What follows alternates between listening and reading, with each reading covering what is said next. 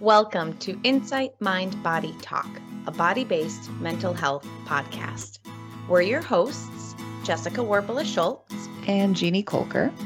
Whether you've tried everything to feel better and something is still missing, or you've already discovered the wisdom of the body, this podcast will encourage and support you in healing old wounds, strengthening relationships, and developing your inner potential. All by accessing the mind body connection. Please know, while we're excited to share and grow together, this podcast is not intended to be a substitute for mental health treatment. It doesn't replace the one on one relationship you have with a qualified healthcare professional and is not considered psychotherapy. Thanks, Jess, and thank you for listening. Now, let's begin a conversation about what happens when we take an integrative approach to improving our well being. Welcome to Insight Mind Body Talk. My name is Jeff. I'm a licensed clinical social worker from Insight Counseling and Wellness, and today I'm your host. Don't worry, Jess is here as well. Hi, Jess. Hello. Hey, Jeff. Hi, everyone. I am still here, excited to listen, but we thought it would be pretty cool to let Jeff take the lead. So, without further ado, why don't you introduce our topic and our guest? Thanks so much, Jess, and I'm really glad to have you here riding shotgun for uh, for my first uh, attempt at this. Me too. So today's episode is one that um, I, I brought forward as uh, near and dear to me for several reasons. And one of them is that there's a trend in mental health right now that, and we want to cover this particular topic for our clients and other therapists in our office. And the second one is many of our clients have, have actually brought up this topic and have wanted to know more about it. And I want to, mm-hmm. you know, be able to speak to it in a in a way that that makes sense to clients, but is also, you know, accurate. And so I have a personal and a professional relationship with our guests today to talk about this cutting edge therapy. And we are, of course, talking about psychedelic assisted therapy. And there's a there's been a lot um, of talk about this right now in the Madison community and all over the country and even the world. And it's a modality that is is really just rising. And so we feel fortunate and grateful to have with us today uh, Dr. Travis Fox. And I'll tell you a little bit about Dr. Fox before we let him uh, join us here. So, Travis Fox is a psychologist in private practice here in Madison, Wisconsin. And he works with individuals, groups, and provides seminars, workshops, and supervision. Specialty areas of interest are working with men's issues, healthcare professionals in the med- medical and mental health field, groups, and psychedelic assisted therapy. He's also a researcher with the University of Wisconsin Madison, where he's a therapist and assessor of a variety of FDA approved clinical trials investigating the potential for psychedelic assisted therapy for the treatment of trauma and addiction. He has received training from MAPS and USONA to work on clinical on these clinical trials at UW Madison and also from the Polaris Institute to offer ketamine assisted therapy which offers which he offers in his private practice that we'll talk a little more about today. Travis is also trained at the Gestalt Institute and practiced for almost 20 years, most notably at the Gestalt Institute of Cleveland, where he is now a member of the teaching and training faculty. Thank you so much for being here, Travis. We Thank appreciate you. you lending your expertise and experience to us.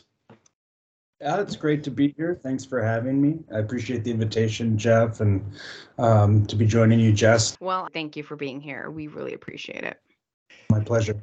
And in that spirit of what I mentioned earlier, of providing accurate and um, up to date mm-hmm. information to our our clients and, and really anyone um, directly part of the Insight family or, or affiliated, uh, we really wanted to get um, some info right from someone who's doing this work. You know, we, Jess and I talk a lot about, we did a recent episode on social media and really in this age where we can get as much information as we can possibly hold. Oh, the yeah. question becomes, right, is this accurate? Is it up to date? Is it is it presented in a uh, neutral way for clients and people to to be able to consume and and search and seek this out. So in that vein, we really would love you, Travis, if you would start and give us some of the the nuts and bolts of what is psychedelic assisted therapy. Yeah, thanks, Jeff. That's a uh, it's a big question, and I'll start kind of in a more general way. You know, I think um, when I think of what is psychedelic assisted therapy, I think of it first as therapy. So the way that um, we practice, for example, at Winding Path in our use of ketamine is that it's it's the use of the medicine embedded in a therapeutic relationship. Mm. And so, whereas you know some might think, um, take this medication, and the improvement comes because of the medication. Our belief is it's in conjunction with the therapy relationship. And right now, there's kind of only two routes in the United States to get psychedelic assisted therapy. Uh, one is uh, through ketamine assisted psychotherapy, which we'll be talking about in detail as we go on. Um, that is currently accessible to folks, uh, it's legal to provide. And then the other route would be through clinical trials. So right now, um, there are trials going on all over the country and other countries as well, focusing on a variety of, of these substances. Um, and so there's research happening looking at different indications for psilocybin, LSD, MDMA, um, 5-MeO DMT. Um, so there's there's quite a bit happening now. Um, and so, but in terms of what your listeners could access now, it's mm-hmm. more like ketamine space. Um, and so, what does the psychotherapy entail? I kind of think of it in three stages. So, you have the initial preparatory phase. So, that is where you're meeting with your clinician. So, I would meet with folks, spending time getting to know them, getting to know what's bringing them in, starting to formulate a sense of goals and intentions for the medicine sessions, um, and just doing a lot of education during that preparatory phase. What are some things to expect? How best can we support you? And then there's the actual medicine session or the dosing session is what we often call it. And that mm-hmm. uh, the length of that varies depending on the, the substance being used, the psychedelic that, that's being onboarded. And during that time, you would have in our clinic, we use a two clinician model as well as in the research. So you'd have two providers there with you for the duration of the experience to provide support, um, to help you through any challenges you're experiencing. And then that third phase is the integration phase. And this is where I really think the work really starts to happen and the change is really possible is during that integration phase. And so there's kind of a, yeah, that three stage process of what is psychedelic assisted therapy. Does that make sense? Yeah. You know, I'm at least at least for me, I didn't realize there was, you know, different stages to what's happening, but it really I feel I mean, just actually a lot of relief to know that, you know, clients are supported in such, you know, an extensive way and that it, you know, I thought again, speaking to the fact that I don't know much about this area, I just assumed it was like they're going to maybe a treatment center, receiving the treatment, almost like, you know, receiving, you know, saline solution or something in the ER so that they feel better and then mm-hmm. leaving again. And so I really appreciate hearing, you know, the different levels of support that are provided for the client throughout the process and that most importantly throughout it that there is that relationship as you said. Right. And now that being said, there are a variety of models um, that are out there that are being experimented with or used. So when you said, you know, like, so I'm talking about the way that I think about like psychedelic assisted psychotherapy. Mm-hmm. Um, However, there are different models depending on the medicine, right? So, ketamine, for example, can be offered in an IV infusion clinic where you wouldn't have that kind of relationship pre and mm. post experience, where it would be a little bit more in a medical model.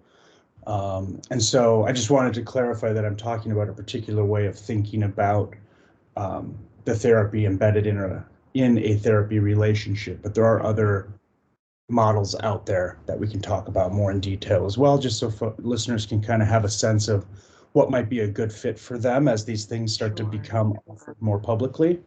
Mm-hmm. Sure, definitely. So, can I ask another question? So, for the, do you know, and again, so you're talking about kind of like what happens at the the model that you work in right now with the different phases. Are there other expectations for someone if they do go to, let's say, an infusion clinic that they have an outpatient psychotherapist or that they're in, that they do have a team of support somewhere? Or are there some people that are just receiving the services, you know, maybe just with their PCP as a support? Just, you know, just kind of so that I can imagine like all the different options for for possible listeners, for clients. Right, and and I'm not completely aware of what, say, an infusion clinic may ask a person to to have as or who they would have as part of their care team. Um, and I know there are a few different. So this is ketamine we're talking about here, right? Which is is accessible now, and um, maybe be helpful to talk a bit more about. There's different routes of administration, which would then include would have a different sort of way of working with the medicine. So what you're asking about right now, what we're talking about is the IV infusion model. So um, there are IV infusion clinics here in Madison already operating. And I do believe that UW Health also offers um, IV ketamine. Um, and for uh, some folks, insurance will actually cover portions of the treatment. Right.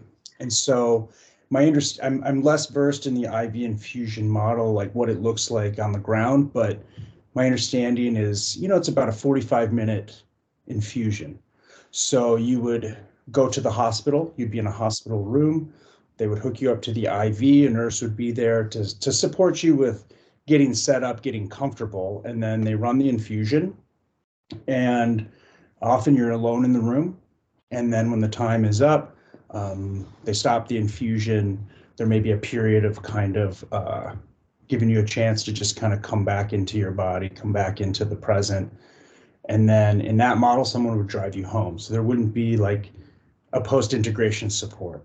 And that comes from the medical model belief that it's the medicine interacting with your brain, creating the, the relief, the change.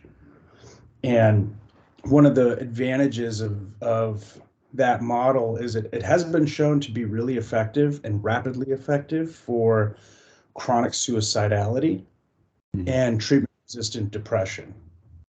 And so it, I actually have um, some folks I work with that do go to IV clinics for their ketamine and then do psychotherapy with me, but they've chosen kind of to go that route in part, I think, because insurance might cover it or just the ease and the, the shorter time requirement there where it's 45 minutes, whereas in our model, it's about a three hour session for the medicine session. It sounds to me, Travis, like um, in the IV route, it is looking being looked at as almost like a last resort, maybe not a last resort, but a um, a treatment once folks have tried other things. Um, the chronic depression, I think, is what made me think of that, or the suicidality. Is is that accurate? And is that I would guess it's not the same uh, for the integration type therapy that you've been talking about. Do you can you say much about those differences and um, how you view those? I have heard folks, you know, who, especially when you start talking about treatment resistant depression, you know, folks have tried a lot of different things. Mhm. And so they're, this has be, for some, it is a last resort option, likely because they just weren't aware of that option. I think the awareness is building around this being a potential treatment. Um, you know, ketamine was originally approved as an anesthetic. And so any uh, subjective effects of the medicine we're off we're just seen as sort of a, a, a side effect.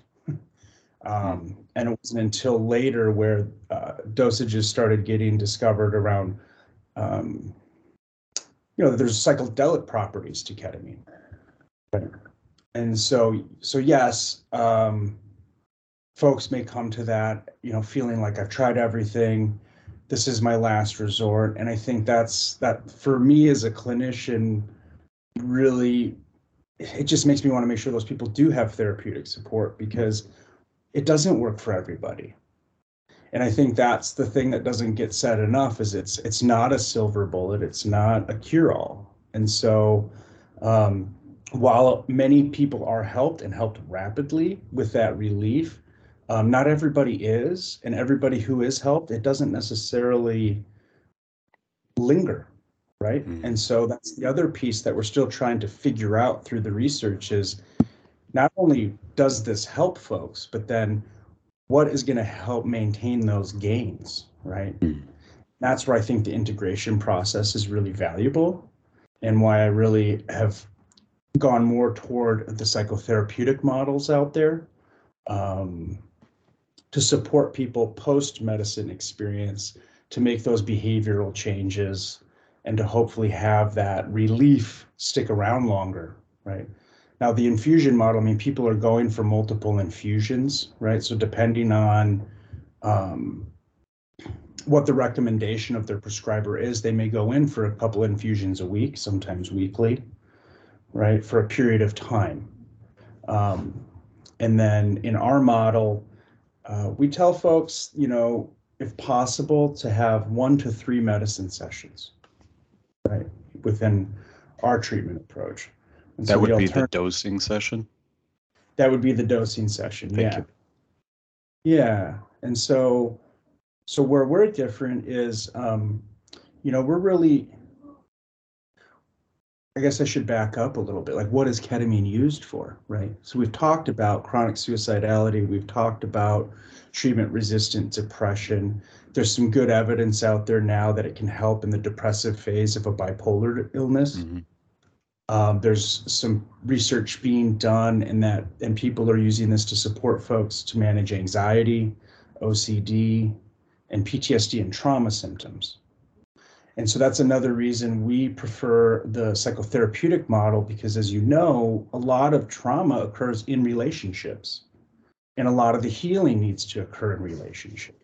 Most definitely. And so part of the process, right, is getting that relationship with the psychotherapist as well as the psychiatrist prescribing the medication, who can then be there to support you during the medicine session. So the healing can happen in relationship this way, in this model too. and then you have that kind of post integration process.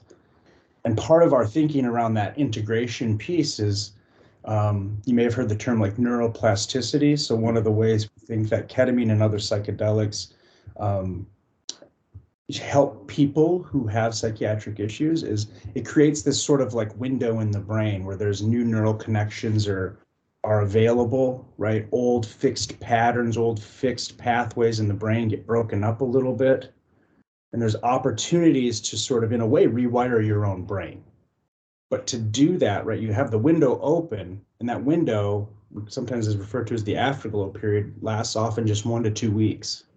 Hmm. And so we really think that getting in there and doing some of those that behavioral and emotional work on the integration side maybe utilizing insights that happen during the session and how to apply them in your life is really where those that reforming of those connections can happen. And so that's our belief is that the integration process is really essential and having a safe therapeutic space to explore what comes up is primary you know. Um, and so we think it's kind of you know the approach really generally is the set and setting approach which you may be familiar with right? So a big part of that prep part is getting the mindset that that optimizes healing and growth Right, so that's what we mean by set. So that's what we're doing with preparing them, not only for euphoric experiences, but also it often includes very challenging experiences. And so, um, sort of managing expectations is part of developing the mindset going in, having an intention and a focus to hold lightly in the session. And then as therapists, we're part of the setting, right? And so there's a healing setting that we try to create just from the decorations in the room to the way that we carry ourselves, right? So that setting is a really big part of um, the psychedelic experience. and it's why we you know that like people take psychedelics recreationally all the time and don't find healing and a big part of that is that it's not in the context of a therapeutic setting and so we really try to leverage all of that toward healing I the the term intentional and intentionality kind of came up for me as you were talking uh, about related to this this type of treatment and being open and receptive um, to the potential of growth and healing. That sounds like a pretty important part. right. Right yeah that openness is is pretty essential at the same time some people come in nervous and afraid right and that that's okay as well and so that's part of having that time before the medicine session to really develop that relationship, that trust that if really difficult emotions or material emerges, I'm I'm held in this safe container. Mm-hmm. So I think that's the advantage of the psychotherapeutic model. And as we're talking with you, you know, the, the listeners can't see, but we can see, you know, and I've been in your uh, lovely office at, at um, Winding Path. Is that where um, is that the setting in which you all are doing this work, or where would that be? Great question. Um, this office has been used for ketamine sessions, and then we're in the process of um, getting a dedicated dosing room set up um, upstairs in the clinic. And so our clinic is kind of a home setting. Um, it's a smaller clinic right now. There's five, I think, five clinicians here, um, and so we're trying to create, yeah, just a nice homey vibe where people feel comfortable and kick off their shoes. Um, we've got pull-out couches for folks, you know, during the dosing session to lay down, um, eye shades, music, some snacks, things like that. Very cool. Wow. Wow. You know, earlier you mentioned, Travis, that or Jeff, it might have been you too, that this is this has kind of come back more in the last few years. You know, um, I think I first heard of ketamine myself in 2018, approximately. So let you know, where is this coming from? Has this been on? You know, it just feels like it's suddenly a thing, which is wonderful, but what is what is the history of this use because i can't imagine it just started now i mean people have probably been talking or thinking about this for quite a while. Absolutely. Um, and there's really, uh, depending on the culture we're talking about, these, you know, entheogens, psychedelics, plant medicines have been around for centuries, if not millennia.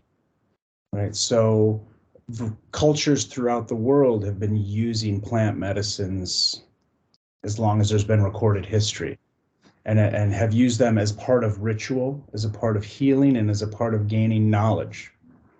And so there's a long history of the use of these medicines. Um, it's only been, I think it was in the 30s or 40s when these things started showing up in kind of the Western model of, of treatment and medicine, you know, with the synthesis of LSD 25 by Albert Hofmann, kind of by accident.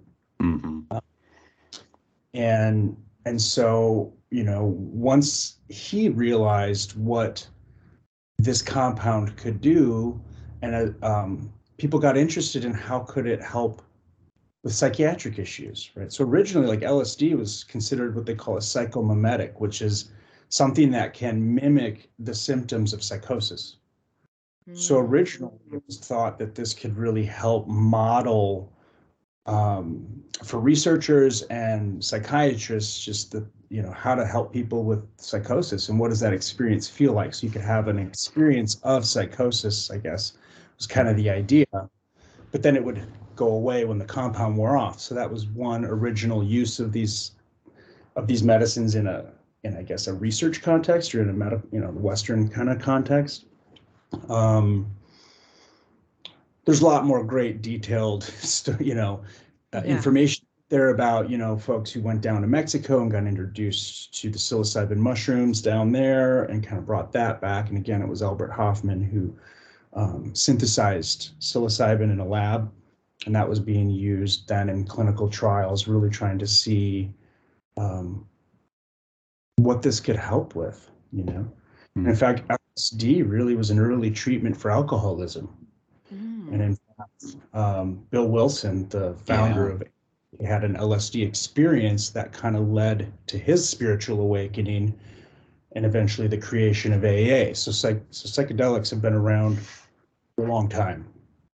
Um, and and then as as you may be aware, you know, as the drug war started coming of age in the 70s, all that research got shut down. So there were thousands of studies happening in the 40s, 50s, and 60s and early 70s with lots of promising results. And that just all ended one day.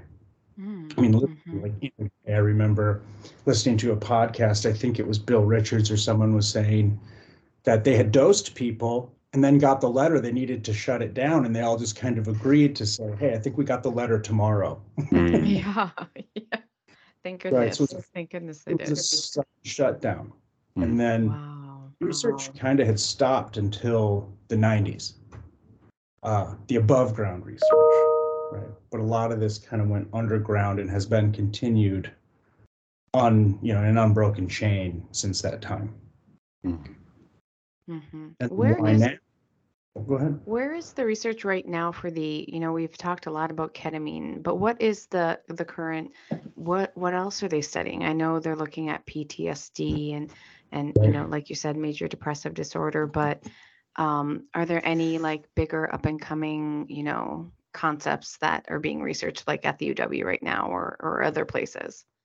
Right. Yeah, UW um, has been a part of the MAPS research program. So MAPS is the Multidisciplinary Association for Psychedelic Studies. Um, that's a great resource for folks who want to, you know, see a nice curated list of studies or books or, you know, want information. Maps.org is a great website. Um, and they've been looking at MDMA for the treatment of PTSD. And one of the unique things about that research paradigm is they actually chose to try to work with folks with the most severe forms of PTSD, including folks who have active suicidal ideation, which often in a clinical trial that might be a you know something that they might be less interested in bringing people in. And they would said hey let's try to help the people in most in need.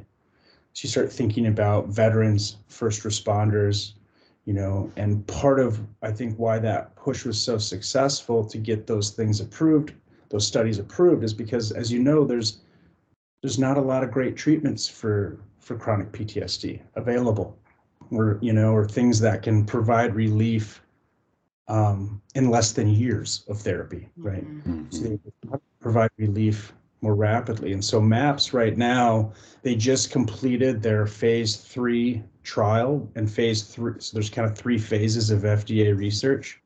The first phase is a really tiny, you know, you know, small group of people, maybe at a few different sites, just really looking at safety, feasibility, making sure that the compounds are safe to give. Sometimes that'll be with healthy volunteers, and sometimes that'll be with folks with a particular condition. Phase two is kind of expanding that to see if it can work with PTSD. And so MAPS, their results in phase two showed that um, MDMA assisted psychotherapy is effective in treating PTSD, and it looks like phase three confirmed that. So MDMA may be the first FDA approved psychedelic um, aside from ketamine, uh, probably within the next couple of years, I would think. Wow. Um, they're thinking maybe even this year it could get approved for PTSD treatment. So that's really wow. exciting. So that is so amazing. It yeah, really is. A part of got to be a part of those studies. I missed that just a little bit. We were in recruitment, um, and uh, they closed the study right before I could get get a participant on that study. But um, so that's really exciting. Um, and then at UW, we're also right now actively recruiting for two studies with psilocybin. So our lab really focuses on the treatment of trauma and addiction. Um, and so we are currently actively recruiting for a study looking at meth use disorder and um, opioid use disorder. Mm. And so if there's any clinicians or listeners out there who think that they may know of somebody or may feel they qualify for that study, I'd really encourage you to go to the Protea website, which will be linked in our show notes here. Um, and you can get in touch with our coordinator, to see if you might be eligible for that study. And that's an open label study, so everybody in that study, um, once enrolled, they would get the active psilocybin dose. Um, and that's a safety feasibility study to look at the potential for psilocybin in, in treating meth use disorder and opioid use disorder. So it'd be like a phase one study. Wow. And you were talking a bit about PTSD and trauma and you know what the three of us know and I think a lot of our listeners either know or are experiencing is you know the the tracing current um, diagnoses or issues to traumatic events in our past of various um, magnitudes. And and so i'm just thinking as as we're doing more and more trauma treatment having additional routes to explore and refer um, just makes me feel like things are coming together at the right time. And and um, is that the thing you see most travis is is folks looking for uh, treatment alternative treatments psychedelic assisted therapy in particular for trauma or um, what are you seeing there for folks who are seeking uh, this assistance? What are they presenting with? In terms of like our outpatient clinic here, Yeah.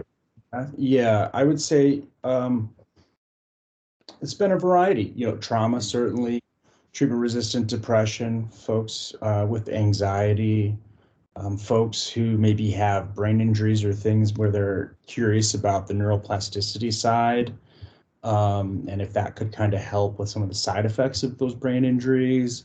Um, so, so quite a range of of of folks are seeking out uh, ketamine assisted therapy. Uh, it hasn't been really. I haven't noticed anything like here's a theme like this is this is the kind of presenting issue we see a lot of. Um, but probably I would say if I had to pick a number one thing, it would be kind of folks who've really tried to get help for depression, sui- chronic suicidality, and just haven't found that relief. I would say in, in my caseload, I see um, like debilitating anxiety, possibly due to PTSD, but also just really, you know, people struggling to function and and you know, and mm. also bipolar disorder and and in those depressive states. And and I'm just so glad again that you're here talking about this and and telling, you know, letting even more people know because for me as a clinician, you know, if I have a client who says like, just do you think I should go to, you know, some southern country and and go on this retreat? I'm like, I I don't know if you should go there and do that thing. I I you know, that is not like a source that to me is reputable or that I can consult with and provide ongoing care.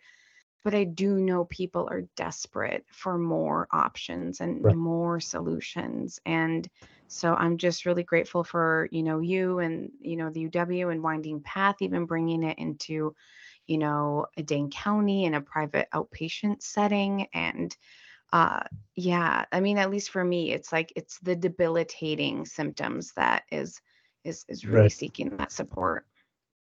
Right. And one of the really rewarding aspects of this work is to see folks who've had those debilitating years long struggles. And again, not everybody has a rapid response, but ketamine, one of its, I guess, proponent, you know, one of the ways it works is sometimes really rapid relief, you know? Um, and even that little bit of a break can be really powerful for people to see, okay, so this is what life could be like. Um, you know, and so with that becomes, you know, also that like the vigilance of providing that safe therapeutic container.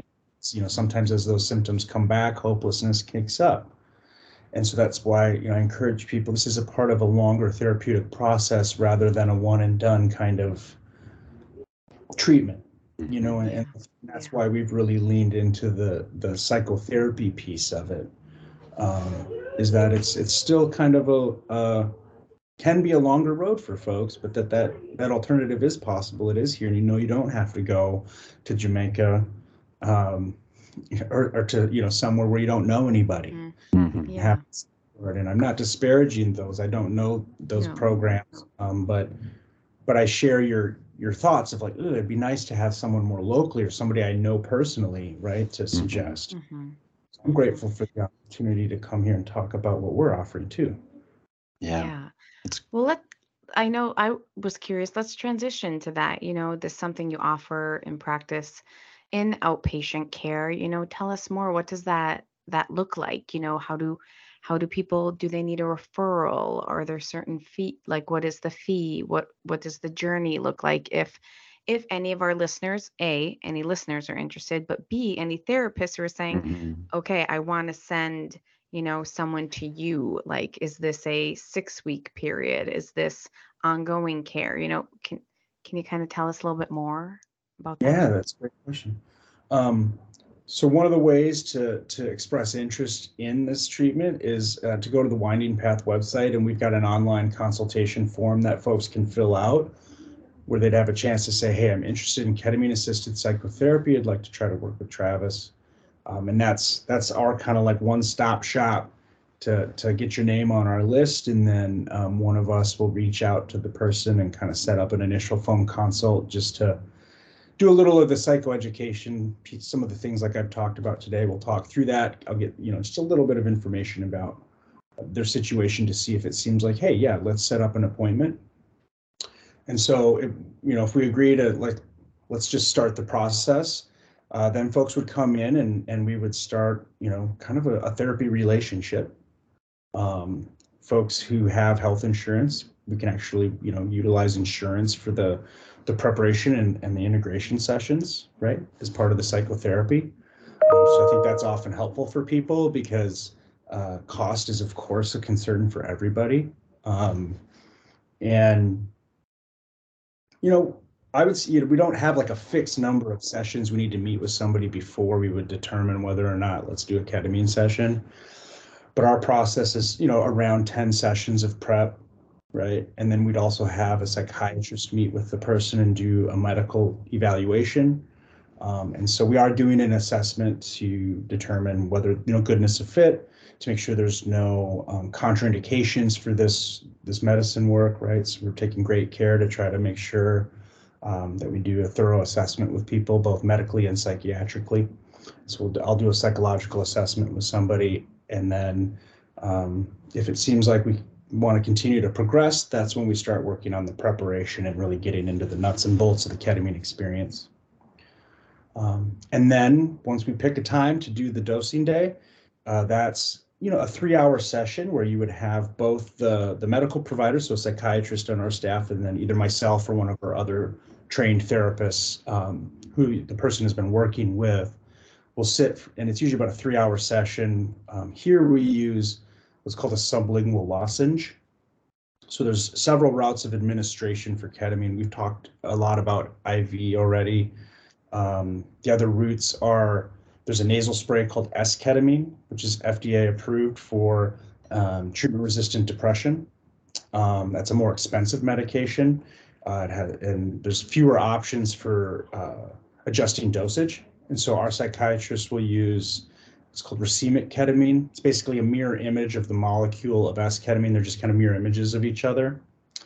Um, racemic ketamine is the one that's been um, approved as an analgesic, but uh, it's also the one that's being used off-label for treatment-resistant depression, anxiety, treatment of trauma. And so um, our psychiatrists feel like they can really titrate the dose to try to work specifically with people on an individualized basis right? So they can really titrate that easier with a lozenge with folks.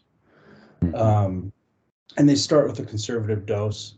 People are still able to communicate with us if they choose to, so they could either kind of go inward um, and have their experience inward, but they can also report out things they're experiencing, and we'll make sure to write those things down so they don't have to try to remember things.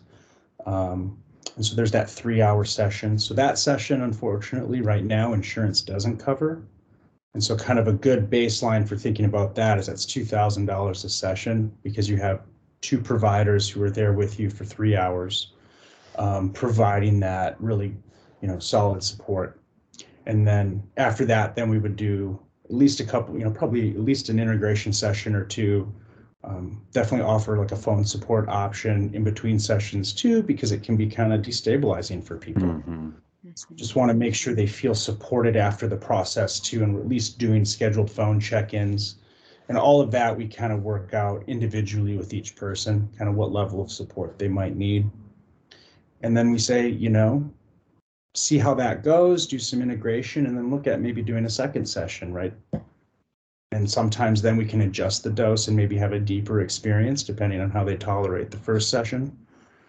And so our psychiatrists are really great at working individually with people just to kind of, um, yeah, just making it really individualized care, you know, um, Mhm. because people tolerate these medicines differently. Right. And so, and then the other route of administration I haven't mentioned yet is an intramuscular injection. And right now, that's not something that we offer. Um, that more reliably, you know, puts people in the psychedelic space. So another thing, these are kind of heady terms, but there's like the psycholytic model, which is, you know, you're in a you're in an altered state, but you can still you can you're still in contact with the world around you. And then there's the deep psychedelic state where you're much more internal and maybe even disconnected from your body and perhaps even feel as though you're elsewhere. And people can get into a psychedelic state using lozenges as well. Um, and that's where that dosing titration with the psychiatrist really plays a role. Wow. And so- yeah. And again, I'm thinking, who wouldn't want to have a therapeutic relationship with the people that are, um, with somebody that is guiding you or sitting with you through this versus a, uh, you know, a, a single uh, injection or an episode in which you kind of do this by yourself. Right. Hmm. Right. Because it's it's very unpredictable what kind of experience a person will have. And then the same person can have different, very different experiences on the same dosage.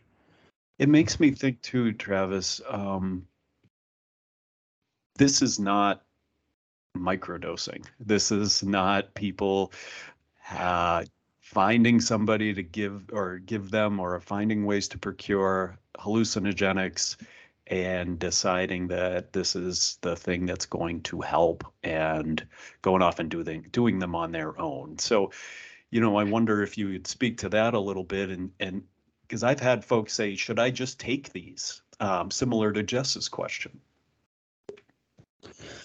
Right. That's when I shift into the harm reduction approach Mhm. and and, and lean into more that that educational piece of talking about the importance of set and setting. And so thinking about what mindset you're in before you take these substances. You know Stan Grof is a really uh, important researcher. He did a lot of lsd work. And then when they shut that down um, him and uh, he- i think it was his it's his wife who they developed holotropic breath work which is is a Yeah. a way to get to an altered state without taking a substance. So I also want to say there's other ways to get into non-ordinary states in a therapeutic way that don't require taking one of these medicines. And an advantage to that is if you get if it gets too uncomfortable, you can just stop. Right. Right. A nice advantage where with these medicines, it's kind of like once they're in, you kind of are in until the medicine works its way through your system. Um, but kind of coming back to your question, yeah, should I just take this? You know, I, I just talk with folks a lot about set and setting. Who are you going to do this with? What would be a safe space to do this? And just really focused on safety and reducing harm, you know, and thinking about dosages and maybe turning them on to some resources like the Psychedelic Explorer's Guide is a great book written by James Fadiman that a lot of people will use to educate themselves in more detail about, you know, proper set and setting. Um, and like, and I was saying, Stan Grof, one of the things he said is psychedelics are non-specific amplifiers, right? So they just amplify whatever's going on in your mind Mm. whatever emotions you're having. And that's why we talk about the value of set and setting. And so Mhm. you got a plan to go maybe have a mushroom journey with a friend that you really trust, but you just had a huge fight with your spouse. It might not be Mhm. the right, right? And so really talking with people, you know, talking through those pieces. Um, and then you mentioned microdosing, you know, which a lot of people are really interested in. And I, I know there's some research groups that are starting to look at that and some randomized randomized control trials. uh, to see if if it is effective.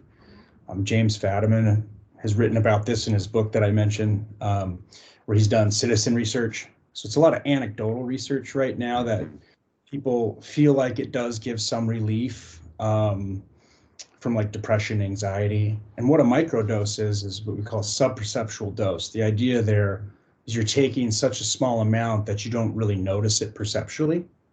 Mm. And so it's using it more like a medicine and there's protocols, you know, like how many days to take it and then take a break because um, tolerance. There's a tolerance that builds up. Thank you. I was having a word finding issue there. Mm-hmm. Um, and some things to, to just put out there too. If you're taking an SSRI or some other SSRIs, a thing to be aware of with these classical hallucinogens is they work on the serotonin system.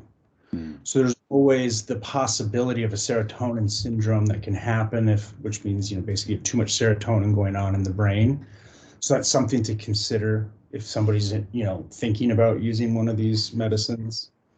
Um, and then another caution I like to put out there for microdosing is that um, microdosing, so like psilocybin, for example, works on the 5H2A serotonin receptor, but it also works on other receptors, one of which is the 5H2B receptor, which um, that binds in the heart.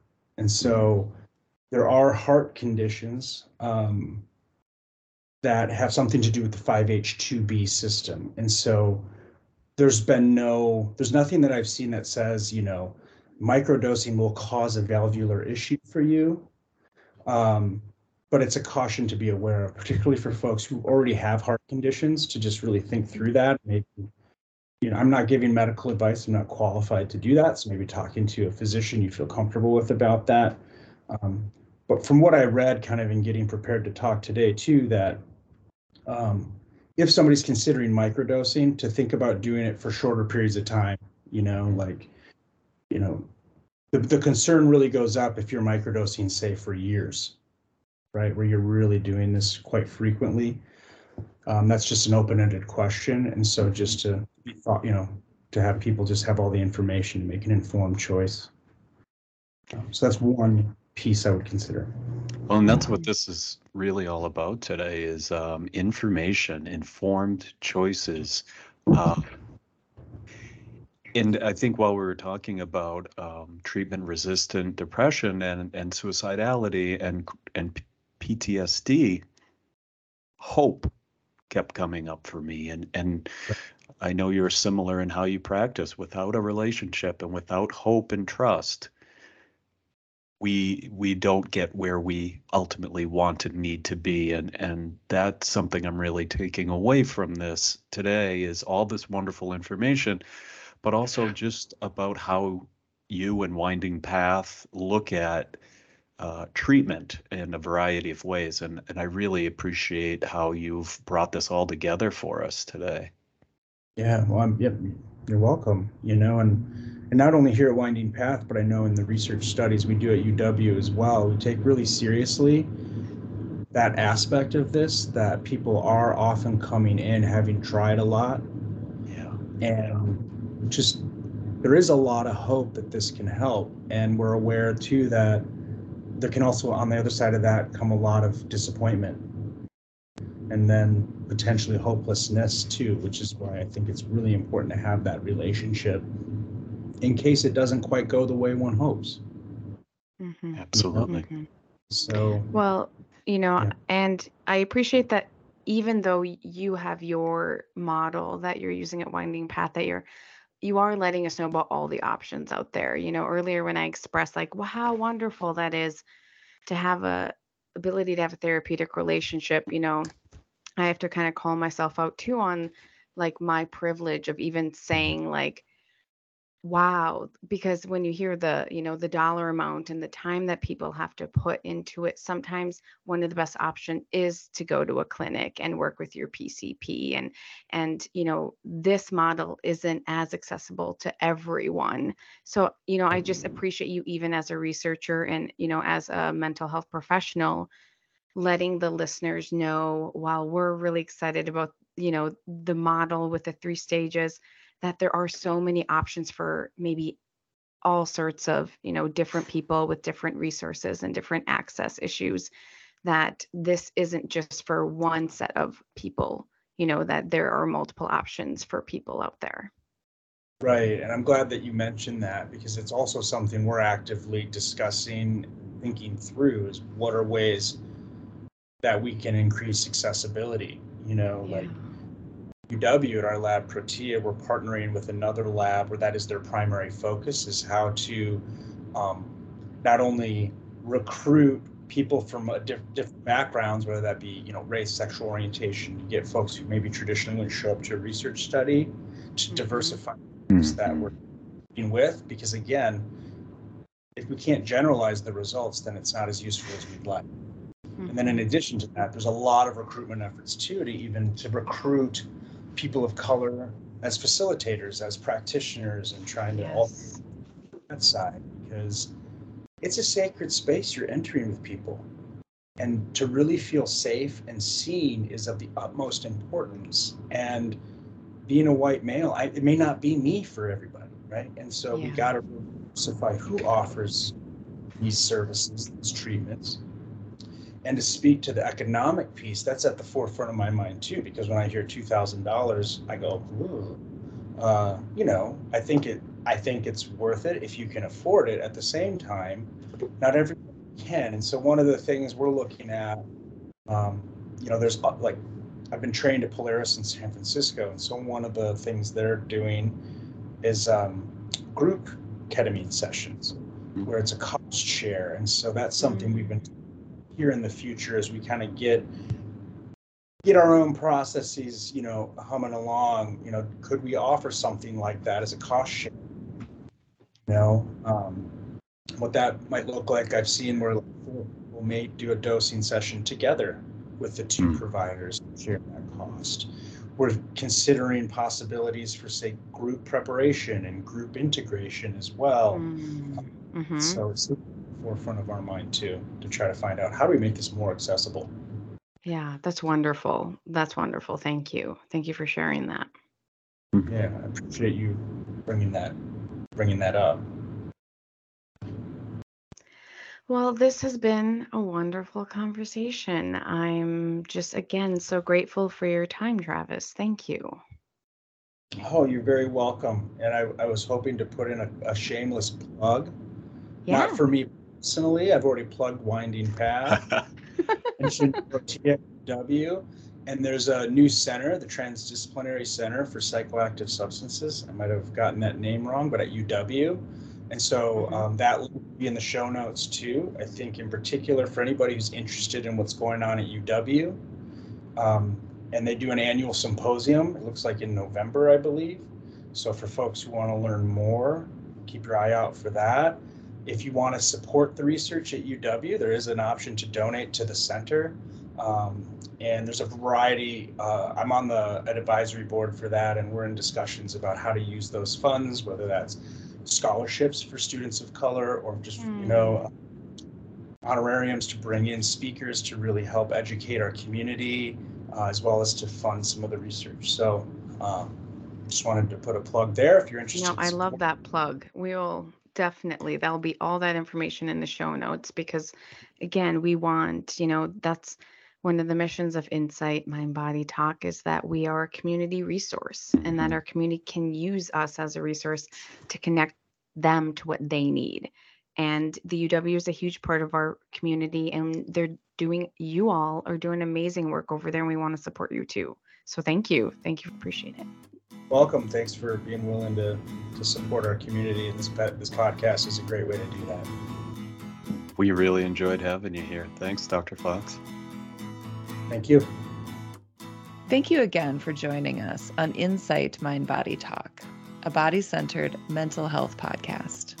We hope today's episode was empowering and supported you in strengthening your mind body connection. We're your hosts, Jeannie and Jess. Please join us again as we continue to explore integrative approaches to well being. Until then, take care.